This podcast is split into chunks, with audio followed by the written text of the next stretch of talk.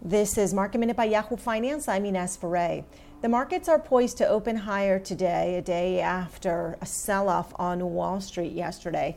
Kroger reported its quarterly results, which were helped by its e commerce growth and investments to expand its digital ecosystem. Digital sales rose 127% year over year, helping same store sales rise to 14.6%. Revenue rose 8.3% year over year, and its earnings per share also spiked 66% year over year. Peloton blew past its quarterly results with sales surging 172% year over year.